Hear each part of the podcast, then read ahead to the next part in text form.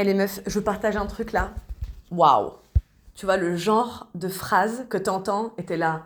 Pa, pa. Tu sais, c'est comme dans ma note vocale où je te dis une heure par jour, c'est 30 heures par mois. J'étais là, waouh, c'est un truc de ouf et tout. Pourtant, c'est logique. Et bah là, j'ai eu le même effet. Le même effet, waouh, c'est un truc de ouf. Euh, dans mon offre d'accompagnement euh, post-coaching pour mes anciennes clientes. Donc on était comme ça en papotage de début de mois là. Et il y en a une qui dit euh, comment faire pour faire ma semaine idéale, comment vous faites vous pour vous organiser avec vos blocs temps, les différentes tâches, nanana. Et là il y en a, il y a une d'entre elles qui dit moi j'ai arrêté de vouloir me faire ma semaine idéale parce qu'en fait une semaine c'est trop court il y a trop d'imprévus. Euh, et du coup, ça me met trop la pression. Donc moi, maintenant, je fonctionne en moi idéal. Tada La meuf arrête de se dire le lundi, c'est contenu, le mardi, c'est euh, client, le mercredi, c'est marketing, le jeudi, c'est formation et le vendredi, c'est CEO Day, tu vois. Elle a fait la liste de toutes les tâches euh, essentielles de son business, tout ce qu'elle doit faire et aussi tout ce qu'elle a envie de faire euh, pour développer ses, projets. Elle fait la liste et elle les place dans son moi. C'est pas un truc de ouf ça? Parce qu'effectivement, il y a certaines personnes pour qui la semaine idéale fonctionne très bien. Les tâches sont récurrentes, les semaines se ressemblent, euh, dans le sens où il y a de la prédictibilité sur euh, les jours, on sait quand est-ce qu'on est dispo, il euh, n'y a pas, a de, trop d'imprévus qui débarquent dans notre vie. On fonctionne bien aussi avec de l'organisation aussi carrée, entre guillemets. Il y a des cerveaux. Alors, j'ouvre la parenthèse. Il faut savoir qu'il y a quatre différents types de cerveaux. Et bien entendu, je ne me souviens pas des quatre, mais je me souviens des deux opposés. Il y a un cerveau, par exemple, qui s'épanouit énormément quand le cadre est posé, qu'il sait où il va, qui a pas trop de mauvaises surprises et de bonnes surprises, tu vois, qui maîtrise son environnement et tout. Là, le cerveau est content, il peut vraiment genre se sentir en sécurité pour bien fonctionner. Et il y a d'autres cerveaux, eux, c'est tout le contraire. Si on leur met un cadre ou une structure trop rigide, si euh, il n'y a pas d'imprévu, de, euh, si on n'a pas de place euh, aux opportunités, eh bien en fait là, le cerveau, il pète un câble.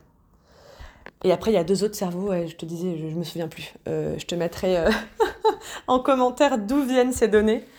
Euh, c'est un docteur Amen, et c'est pas traduit en français d'ailleurs, c'est un bouquin qui s'appelle You Happier. Bref, je ferme la parenthèse, mais c'est super important de garder en tête qu'il y a différents types de fonctionnement de cerveau et que ce qui marche très bien pour ta voisine ne marche pas forcément très bien pour toi.